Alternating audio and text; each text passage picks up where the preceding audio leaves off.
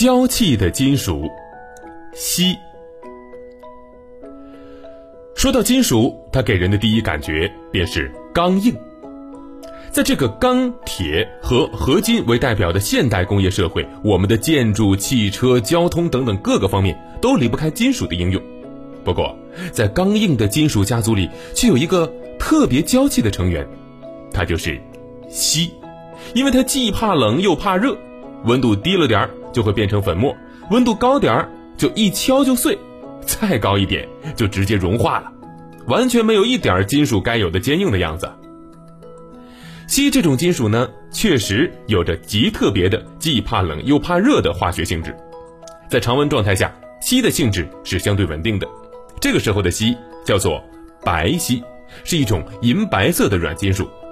但一旦温度高于或低于某个标准的时候，锡的性质就会发生变化。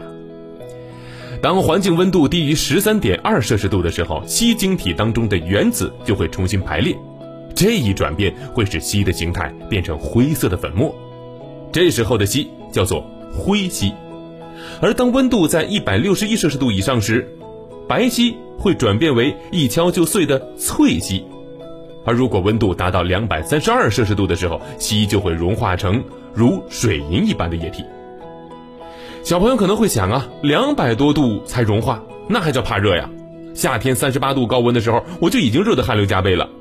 嘿嘿，金属和我们人类那可是不一样的。在金属家族当中，像金、铜、铁这些我们比较常见的金属，它们的熔点都达到了一千多摄氏度。所以，锡这才两百多摄氏度的熔点，在其他金属看来啊，根本不值一提，甚至还有点给金属家族丢脸呢。除了既怕冷又怕热以外，锡还很柔软。它不像金、银、铁、铜那样坚不可摧，而是用小刀就能够轻易切开。虽然这些特性让锡在金属家族当中显得是特别柔弱，但是锡还是有很多的用武之地的。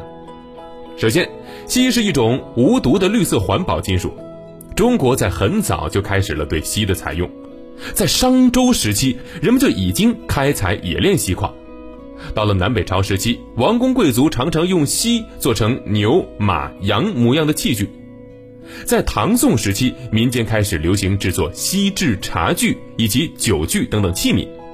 到了明朝永乐年间，锡器行业发展到了顶峰，成为全国性的工匠大行，一直延续到清末民初。目前呢，锡依旧在我们的生产生活当中发挥着重要的作用，被广泛应用在各个领域。海豚博士在最后呢，告诉大家一个小知识：生活当中可以用来烹饪食物的锡纸，可不是锡做的，而是用铝做的，是一种铝箔纸。大家呀，可别被它的名字给误导了。因为最初锡纸呢，的确是用锡做的，但是锡熔点低，而且有味道，影响食物的口感，所以在铝的制作工艺发展起来之后，锡就被熔点高、没味道、价格低廉的铝代替了。